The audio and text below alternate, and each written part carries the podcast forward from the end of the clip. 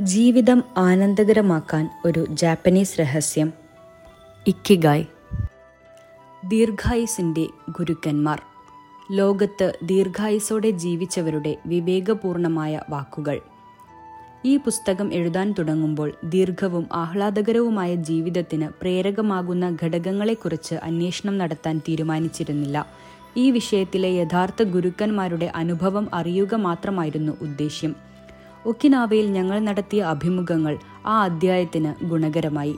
എന്നാൽ അതിനു മുമ്പ് ദീർഘായുസിലെ ചില ആഗോള ചാമ്പ്യന്മാരുടെ ജീവിത തത്വശാസ്ത്രത്തെക്കുറിച്ച് ഒരു വിഹഗ വീക്ഷണം നടത്താൻ തീരുമാനിച്ചു. ഞങ്ങൾ സൂപ്പർ ശതായുഷ്മാന്മാരുമായി നൂറ്റിപ്പത്ത് വയസ്സും അതിലേറെയും ഉള്ളവരുമായി സൂപ്പർ സെന്റനേറിയൻസ് സംസാരിച്ചു. The Guinness Book of World Records editor Norris McWhirter ആയിരത്തി തൊള്ളായിരത്തി എഴുപതിലാണ് ഈ വാക്കിന് രൂപം നൽകിയത്. വില്യം സ്ട്രോസ് നീൽ ഹോവേ എന്നിവരുടെ ജനറേഷൻസ് എന്ന കൃതിയിലൂടെ ആയിരത്തി തൊള്ളായിരത്തി തൊണ്ണൂറുകളിൽ ഈ വിശേഷണം വ്യാപകമായി. ഇന്ന് ലോകത്തൊട്ടാകെ മുന്നൂറ് മുതൽ നാനൂറ്റി അൻപത് സൂപ്പർ ശതായുഷ്മാന്മാർ ജീവിച്ചിരിപ്പുണ്ട്. അവരുടെ എഴുപത്തി അഞ്ച് വയസ്സ് മാത്രമേ സ്ഥിരീകരിക്കാനായിട്ടുള്ളൂ എങ്കിലും അവർ സൂപ്പർ ഹീറോകളല്ല. എന്നാൽ ലോകത്ത് പ്രവചിക്കപ്പെട്ട ശരാശരി ജീവിത ദൈർഘ്യത്തേക്കാൾ എത്രയോ കൂടുതൽ കാലം ഈ ഭൂമിയിൽ ജീവിച്ചിരിക്കുന്നവർ എന്ന നിലയിൽ നാം അവരെ കാണേണ്ടതുണ്ട്. ആഗോളതലത്തിൽ ജീവിത ദൈർഘ്യത്തിൽ ഉണ്ടാകുന്ന വർധന സൂപ്പർ ശതായുഷ്മാന്മാരുടെ എണ്ണത്തിലും വർധനയുണ്ടാക്കും. ആരോഗ്യകരവും ലക്ഷ്യബോധമുള്ളതുമായ ഒരു ജീവിതം നമ്മളെയും അവരുടെ റാങ്കിലെത്താൻ സഹായിക്കും.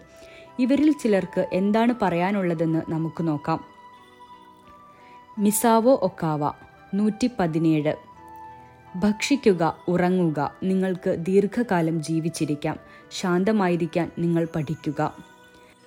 ജെറോണ്ടോളജി റിസർച്ച് ഗ്രൂപ്പിന്റെ അഭിപ്രായത്തിൽ രണ്ടായിരത്തി പതിനഞ്ച് ഏപ്രിൽ വരെ ലോകത്ത് ഏറ്റവും ആയുസ്സുള്ള മനുഷ്യൻ മിസാവോ ഒക്കാവയായിരുന്നു. നൂറ്റി പതിനേഴ് വർഷവും ഇരുപത്തിയേഴ് ദിവസവും ജീവിച്ച ശേഷം ജപ്പാനിലെ ഒസാക്കയിൽ ഒരു വയോജന കേന്ദ്രത്തിൽ വെച്ച് മരിച്ചു. ഒരു തുണി വ്യാപാരിയുടെ മകളായി ആയിരത്തി എണ്ണൂറ്റി തൊണ്ണൂറ്റി എട്ടിൽ അവർ ജനിച്ചു. ക്യൂബയിലും ഫിലിപ്പൈൻസിലും സ്പെയിനിനുണ്ടായിരുന്ന കോളനികൾ തകരുകയും യു എസ് ഹവായിയെ പിടിച്ചടക്കുകയും പെപ്സി കോള തുടങ്ങുകയും ചെയ്ത കാലം. നൂറ്റിപ്പത്ത് വയസ്സുവരെ ഈ സ്ത്രീ മൂന്ന് വ്യത്യസ്ത നൂറ്റാണ്ടുകളിൽ ജീവിച്ചു. ആരുടെയും സഹായമില്ലാതെ ഇതേക്കുറിച്ച് വിദഗ്ധർ ചോദിച്ചപ്പോൾ മിസാവോ സാധാരണ മട്ടിൽ പറഞ്ഞത് സുഷി കഴിക്കും എന്നിട്ട് ഉറങ്ങും എന്നാണ്. ഇതിനോട് നമുക്ക് ഇങ്ങനെ കൂടി കൂട്ടിച്ചേർക്കാം. ജീവിതത്തോടുള്ള അടങ്ങാത്ത അഭിനിവേശം. അവരുടെ ദീർഘായുസിന്റെ രഹസ്യം ചോദിച്ചപ്പോൾ ഒരു ചെറു ചെറുചിരിയോടെ അവർ പറഞ്ഞു ഞാനും ഈ ചോദ്യം ചോദിച്ചുകൊണ്ടിരിക്കുകയാണ്. ജപ്പാൻ ദീർഘായുസിന്റെ ഫാക്ടറിയാണ് എന്ന കാര്യത്തിന് തെളിവാണിത്. ഇതേ വർഷം ജൂലൈയിൽ സകാരി മൊമോയ് നൂറ്റി പന്ത്രണ്ട് വർഷവും നൂറ്റി അൻപത് ദിവസവും ജീവിച്ച ശേഷം മരിച്ചു. ആ സമയത്ത് അദ്ദേഹം ലോകത്തെ ഏറ്റവും ആയുസ്സുള്ള പുരുഷനായിരുന്നു. അദ്ദേഹത്തെക്കാൾ പ്രായമുണ്ടായിരുന്ന അൻപത്തിയേഴ് സ്ത്രീകളെക്കാൾ ചെറുപ്പമായിരുന്നുവെങ്കിലും. മരിയ കാപ്പോവില്ല നൂറ്റി പതിനാറ് ഞാൻ ജീവിതത്തിൽ ഇറച്ചി കഴിച്ചിട്ടില്ല. ആയിരത്തി എണ്ണൂറ്റി എൺപത്തി ഒമ്പതിൽ ഇക്വഡോറിൽ ജനിച്ച മരിയ കാപ്പോവില്ല ഏറ്റവും പ്രായമേറിയ വ്യക്തി എന്ന നിലയ്ക്ക് ഗിന്നസ് ബുക്കിൽ പേരുള്ളവളാണ്. രണ്ടായിരത്തി ആറിൽ ന്യൂമോണിയ ബാധിച്ചായിരുന്നു അവരുടെ മരണം.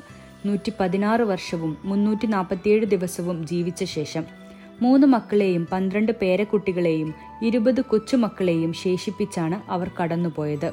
നൂറ്റിയേഴാം വയസ്സിൽ അവർ നൽകിയ അവസാന അഭിമുഖത്തിൽ തന്റെ ഓർമ്മകളും ചിന്തകളും പങ്കിടുന്നുണ്ട്.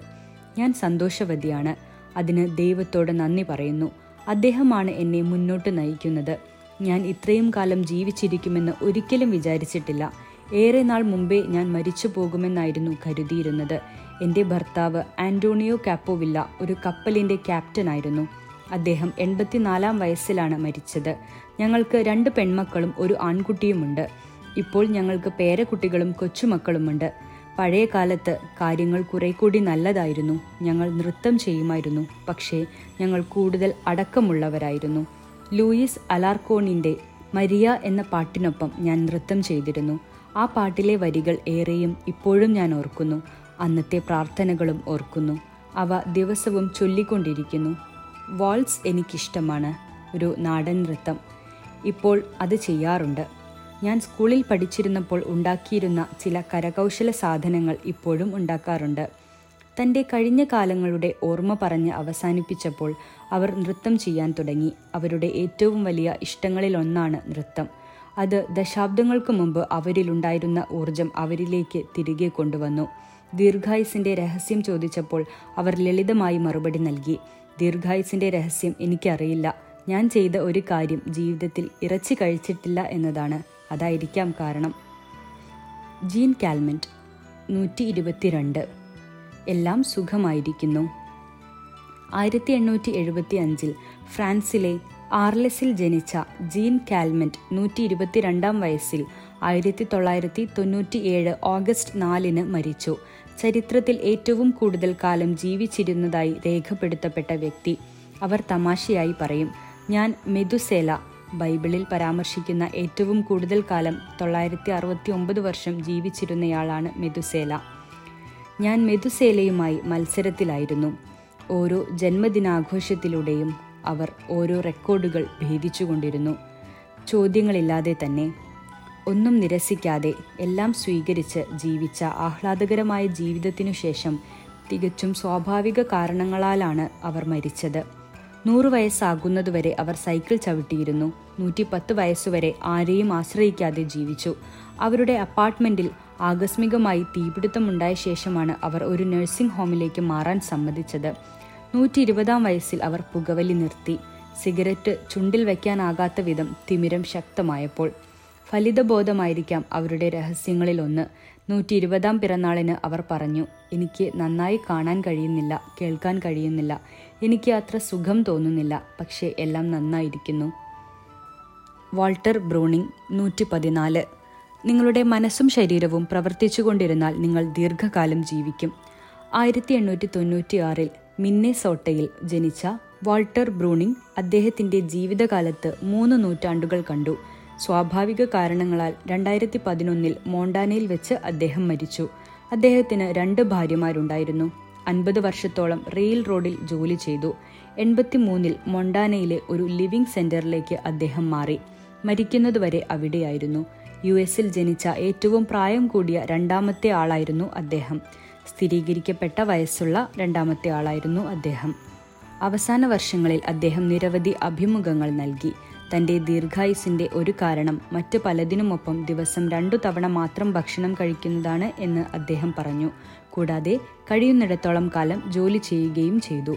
നിങ്ങളുടെ മനസ്സിനെയും ശരീരത്തെയും സദാ പ്രവർത്തിപ്പിച്ചുകൊണ്ടിരിക്കുക നൂറ്റി പന്ത്രണ്ടാം പിറന്നാൾ ദിനത്തിൽ അദ്ദേഹം പറഞ്ഞു. എങ്കിൽ നിങ്ങൾക്ക് ദീർഘായുസ് കിട്ടും. കൂടാതെ ദിവസവും അദ്ദേഹം വ്യായാമം ചെയ്യുമായിരുന്നു. ബ്രൂണിങ്ങിന്റെ മറ്റു രഹസ്യങ്ങൾ. അദ്ദേഹത്തിന് മറ്റുള്ളവരെ സഹായിക്കുന്ന സ്വഭാവമുണ്ടായിരുന്നു. മരിക്കുന്നതിൽ അദ്ദേഹത്തിന് ഭയമുണ്ടായിരുന്നില്ല. അസോസിയേറ്റഡ് പ്രസ്സിന് രണ്ടായിരത്തി പത്തിൽ നൽകിയ അഭിമുഖത്തിൽ അദ്ദേഹം പ്രഖ്യാപിച്ചു നമ്മൾ എല്ലാവരും മരിക്കും. എന്നാൽ ചിലർ മാത്രം അതേ ചൊല്ലി പേടിക്കുന്നു. മരണത്തെ ഒരിക്കലും ഭയക്കരുത്. കാരണം നാം ജനിച്ചതു തന്നെ മരിക്കാനാണ് രണ്ടായിരത്തി പതിനൊന്നിൽ മരിക്കുന്നതിനു മുമ്പ് ഒരു പാസ്റ്ററിനോട് അദ്ദേഹം പറഞ്ഞു ഞാൻ ദൈവവുമായി ഒരു കരാർ ഉണ്ടാക്കിയിട്ടുണ്ട്. അദ്ദേഹത്തെ സംബന്ധിച്ച് നല്ലതല്ല എന്ന് തോന്നുന്നുവെങ്കിൽ പോകാൻ സമയമായി. അലക്സാണ്ടർ ഇമിച്ച് നൂറ്റി പതിനൊന്ന് ഞാൻ ഇതുവരെയും മരിച്ചിട്ടില്ല. ആയിരത്തി തൊള്ളായിരത്തി മൂന്നിൽ പോളണ്ടിൽ ജനിച്ച അലക്സാണ്ടർ ഇമിച്ച് യുണൈറ്റഡ് സ്റ്റേറ്റ്സിലാണ് താമസിച്ചിരുന്നത്. ഒരു രസതന്ത്രജ്ഞനും പാരാസൈക്കോളജിസ്റ്റുമായിരുന്നു. രണ്ടായിരത്തി പതിനാലിൽ അദ്ദേഹത്തിന് തൊട്ടു മുമ്പുള്ള ആളുടെ മരണത്തിനു ശേഷം അലക്സാണ്ടർ ഇമിച്ച് ലോകത്തെ ഏറ്റവും പ്രായം കൂടിയ വ്യക്തിയായി. എന്നാൽ താമസിയാതെ ആ വർഷം ജൂണിൽ അദ്ദേഹം മരിച്ചു. ദീർഘായുസിന്റെ സമ്പന്നമായ അനുഭവങ്ങൾ ബാക്കി വെച്ച് ഇമിജ് തന്റെ ദീർഘായുസിന്റെ ഒരു കാരണമായി മറ്റുള്ളവർക്കൊപ്പം പറയുന്നത് ഒരിക്കലും മദ്യം കഴിച്ചിട്ടില്ല എന്നതാണ്. ലോകത്തെ ഏറ്റവും പ്രായമുള്ള ആൾ എന്ന് പ്രഖ്യാപിക്കപ്പെട്ടിട്ടുണ്ടെങ്കിലും അത് എനിക്ക് നോബൽ സമ്മാനം നേടിത്തന്നിട്ടില്ല എനിക്ക് ഏറെ വയസ്സായി എന്ന് എനിക്ക് തോന്നിയിട്ടില്ല. ദീർഘകാലം ജീവിച്ചിരിക്കുന്നതിന്റെ രഹസ്യം ചോദിച്ചപ്പോൾ മറുപടി ഇതായിരുന്നു എനിക്കറിയില്ല ഞാൻ ഇതുവരെ മരിച്ചിട്ടില്ല. ഇക്കിഗായ് കലാകാരന്മാർ. ദീർഘായുസിന്റെ രഹസ്യം എന്തായാലും സൂപ്പർ ശതായുഷ്മാന്മാർ മാത്രമല്ല പ്രായമുള്ള നിരവധി പേർ അവരുടെ പേര് ലോക റെക്കോർഡുകളുടെ ഗിന്നസ് ബുക്കിൽ പേര് വന്നിട്ടില്ലെങ്കിലും അവരുടെ പ്രചോദനവും ആശയങ്ങളും നമ്മുടെ ജീവിതങ്ങൾക്കൊപ്പം ഊർജവും അർത്ഥവും സമ്മാനിച്ചിട്ടുണ്ട്. ഉദാഹരണത്തിന് കലാകാരന്മാർ ഒരിക്കലും വിരമിക്കാതെ അനുസ്യൂതം അവരുടെ ഇക്കിഗായുടെ വെളിച്ചം വഹിക്കുന്നവർ ഈ കരുത്തുള്ളവരാണ്. കല അവരുടെ എല്ലാ രൂപങ്ങളിലും നമ്മുടെ ദിവസങ്ങൾക്ക് ആഹ്ലാദവും ലക്ഷ്യവും നൽകാൻ കഴിയുന്ന ഇക്കിഗായിയാണ്. സൗന്ദര്യം സൃഷ്ടിക്കുകയോ അതിൽ ആഹ്ലാദിക്കുകയോ ചെയ്യുന്നത് സ്വതന്ത്രമായാണ്. എല്ലാ മനുഷ്യർക്കും അത് നേടിയെടുക്കാൻ കഴിയും. ജപ്പാനീസ് കലാകാരനായ ഹൊക്കുസായ് യുക്കിയോ ശൈലിയിൽ മരത്തിലുള്ള ബ്ലോക്ക് പ്രിന്റുകൾ ഉണ്ടാക്കിയിരുന്ന കലാകാരനാണ്. പതിനെട്ടാം നൂറ്റാണ്ടിന്റെ മധ്യം മുതൽ പത്തൊമ്പതാം നൂറ്റാണ്ടിന്റെ മധ്യം വരെ എൺപത്തിയെട്ട് വർഷം അദ്ദേഹം ജീവിച്ചു. തന്റെ one hundred views of Mount Fuji എന്ന പുസ്തകത്തിന്റെ ആദ്യ എഡിഷനിൽ പിൻകുറിപ്പായി ഒരു കാര്യം ചേർത്തിട്ടുണ്ട്. എഴുപത് വയസ്സിനു മുമ്പ് ഞാൻ ഉണ്ടാക്കിയവ അത്ര വിലപ്പെട്ടതായി പരിഗണിക്കപ്പെടേണ്ടവയല്ല. എഴുപത്തി മൂന്നാം വയസ്സിലാണ് ഞാൻ യഥാർത്ഥ പ്രകൃതിയുടെയും മൃഗങ്ങളുടെയും പുല്ലുകളുടെയും മരങ്ങളുടെയും പക്ഷികളുടെയും മത്സ്യങ്ങളുടെയും ഷഡ്പഥങ്ങളുടെയും രൂപം മനസ്സിലാക്കിയത്. എൺപതാം വയസ്സിൽ ഞാൻ അല്പം കൂടി മെച്ചപ്പെട്ടു. തൊണ്ണൂറിൽ കാര്യങ്ങളുടെ രഹസ്യങ്ങളിലേക്ക് എനിക്ക് നുഴഞ്ഞു കയറാനായി. നൂറ് വയസ്സായപ്പോൾ ഞാൻ വിസ്മയകരമായ ഒരു അവസ്ഥയിലെത്തി. നൂറ്റി പത്തായപ്പോൾ ഞാൻ ചെയ്തതെല്ലാം എന്റെ ലക്ഷ്യവും എല്ലാ വഴികളും ജീവിതത്തിന്റെ സഹജാവബോധമുള്ളതായിരുന്നു. തുടർന്നുള്ള പേജുകളിൽ ന്യൂയോർക്ക് ടൈംസിനു വേണ്ടി കാമിലെ സ്വീൻലി കലാകാരന്മാരുമായി നടത്തിയ അഭിമുഖത്തിൽ നിന്ന് നിരവധി പ്രചോദനാത്മകമായ വാക്കുകൾ ഞങ്ങൾക്ക് ലഭിച്ചു. അവരിൽ ജീവിച്ചിരിക്കുന്നവരിൽ ഒരാളും വിരമിച്ച അവസ്ഥയിലുള്ളവരല്ല. അവർ തങ്ങളുടെ അഭിനിവേശങ്ങളിൽ അഭിരമിക്കുന്നവരാണ്. അത് അവസാന ശ്വാസം വരെ തുടരണമെന്ന് ആഗ്രഹിക്കുന്നവരാണ്. നിങ്ങൾക്ക് വ്യക്തമായ ലക്ഷ്യമുണ്ടാകുമ്പോൾ ഒരാൾക്കും നിങ്ങളെ തടഞ്ഞു നിർത്താനാകില്ല എന്ന് തെളിയിക്കുന്നതാണ് ഇവരുടെ വാക്കുകൾ. നടനായ ക്രിസ്റ്റഫർ പ്ലമ്മർ എൺപത്തിയാറ് വയസ്സിലും ജോലി ചെയ്തുകൊണ്ടിരിക്കുന്നയാളാണ്. തങ്ങളുടെ ജോലിയെ സ്നേഹിക്കുന്ന നിരവധി പേർ പങ്കിട്ട നിഗൂഢമായ ഒരു അഭിലാഷത്തെക്കുറിച്ച് അദ്ദേഹം വെളിപ്പെടുത്തുന്നുണ്ട്. സ്റ്റേജിൽ വെച്ച് മരിക്കണമെന്നതാണ് ഞങ്ങളുടെ ആഗ്രഹം. അതാണ് പോകാനുള്ള നാടകീയമായ വഴി. ആധുനിക ജപ്പാനീസ് മാങ്കയുടെ പിതാവെന്ന് വിശേഷിപ്പിക്കപ്പെടുന്ന ഒസാമു തെസുക തന്റെ ഒരു വികാരം പങ്കിടുന്നു. ആയിരത്തി തൊള്ളായിരത്തി എൺപത്തി ഒമ്പതിൽ മരിക്കുന്നതിന് മുമ്പ് തന്റെ അവസാന കാർട്ടൂണിൽ അദ്ദേഹം കോറിയ അവസാന വാക്കുകൾ ഇതായിരുന്നു. ദയവായി എന്നെ ജോലി ചെയ്യാൻ അനുവദിക്കൂ. എൺപത്തിയാറുകാരനായ സിനിമാ നിർമ്മാതാവ് ഫ്രെഡറിക് വൈസ്മാൻ താൻ ജോലി ചെയ്യാൻ ഇഷ്ടപ്പെടുന്ന പാരീസിലൂടെ ഒരു ഉല്ലാസയാത്ര നടത്തുമെന്ന് പ്രഖ്യാപിച്ചു. ജോലി ചെയ്യാൻ ഇഷ്ടമുള്ള ഇടമായതുകൊണ്ടാണ് ഉല്ലാസയാത്ര അത്രയും തീക്ഷ്ണമായി ചെയ്യാനാകുന്നത്. എല്ലാവരും തങ്ങളുടെ വേദനയെയും പീഡനങ്ങളെയും കുറിച്ച് പരാതി പറയുന്നു. പക്ഷേ എന്റെ സുഹൃത്തുക്കൾ ഒന്നുകിൽ മരിച്ചവരോ ഇപ്പോഴും ജോലി ചെയ്യുന്നവരോ ആണ് അദ്ദേഹം പറയുന്നു. പെയിന്ററായ കാർമൻ ഹരീറ തന്റെ നൂറാം വയസ്സിലെത്തിയപ്പോഴാണ് എൺപത്തി ഒമ്പതാം വയസ്സിൽ താൻ ആദ്യമായി വരച്ച ക്യാൻവാസ് വിറ്റത്. ഇപ്പോൾ അവരുടെ രചന ടാക്ടെ Modern and the Museum of Modern ആർട്ടിലെ സ്ഥിരം പ്രദർശന ശേഖരത്തിലുണ്ട്. എങ്ങനെയാണ് തന്റെ ഭാവിയെ കാണുന്നത് എന്ന് അവരോട് ചോദിച്ചപ്പോൾ അവരുടെ മറുപടി ഇതായിരുന്നു. ഞാൻ എപ്പോഴും അടുത്ത കാര്യം പൂർത്തിയാക്കാൻ ശ്രമിക്കുന്നു. അത് അസംബന്ധമാണെന്ന് അറിയാമെങ്കിലും ഒരിക്കലും പഠനം നിർത്തരുത്. നിങ്ങൾക്ക് പ്രായമേറിയിരിക്കാം ശരീരം വിറയ്ക്കുന്നുണ്ടായിരിക്കാം. രാത്രി നിങ്ങളുടെ ഞരമ്പുകളുടെ തകരാറ് മൂലം ഉണർന്നെഴുന്നേൽക്കുന്നു. നിങ്ങൾക്ക് നിങ്ങളുടെ ഏക സ്നേഹം നഷ്ടമായേക്കാം. നിങ്ങളെ സംബന്ധിച്ച് ലോകം പിശാചുബാധയുള്ള ഭ്രാന്തന്മാരാൽ നശിക്കപ്പെടുന്നതായി കാണാം. അല്ലെങ്കിൽ നിങ്ങളുടെ അഭിമാനം ദുഷ്ടമനസ്സുകളുടെ ഓവുചാലിൽ ചവിട്ടി മെതിക്കുന്നതായി നിങ്ങൾ അറിയുന്നു. അപ്പോൾ ഒരു കാര്യമേ ചെയ്യാൻ കഴിയൂ. പഠിക്കുക. എന്തുകൊണ്ട് ലോകം ചാഞ്ചാടിക്കൊണ്ടിരിക്കുന്നു? എന്തിന് ചാഞ്ചാടിക്കൊണ്ടിരിക്കുന്നു? മനസ്സിനെ ക്ഷീണിപ്പിക്കാത്ത ഒരേയൊരു കാര്യം ഇതാണ്. ഒരിക്കലും അകറ്റി നിർത്തരുത്. ഒരിക്കലും പീഡിപ്പിക്കപ്പെടരുത്. ഒരിക്കലും ഭയക്കരുത്. ഒരിക്കലും സന്ദേഹമരുത്. നിരാശ സ്വപ്നം കാണരുത്. T H White the once and future king. പ്രകൃതിവാദിയും എഴുത്തുകാരനുമായ എഡ്വേർഡ് ഒ വിൽസൺ ഇങ്ങനെ അവകാശപ്പെടാറുണ്ട്. വലിയ ചോദ്യങ്ങളെ അഭിമുഖീകരിക്കുന്നവർക്കൊപ്പം ചേരാൻ തക്ക അനുഭവം എനിക്കുണ്ടെന്ന് എനിക്ക് തോന്നാറുണ്ട്.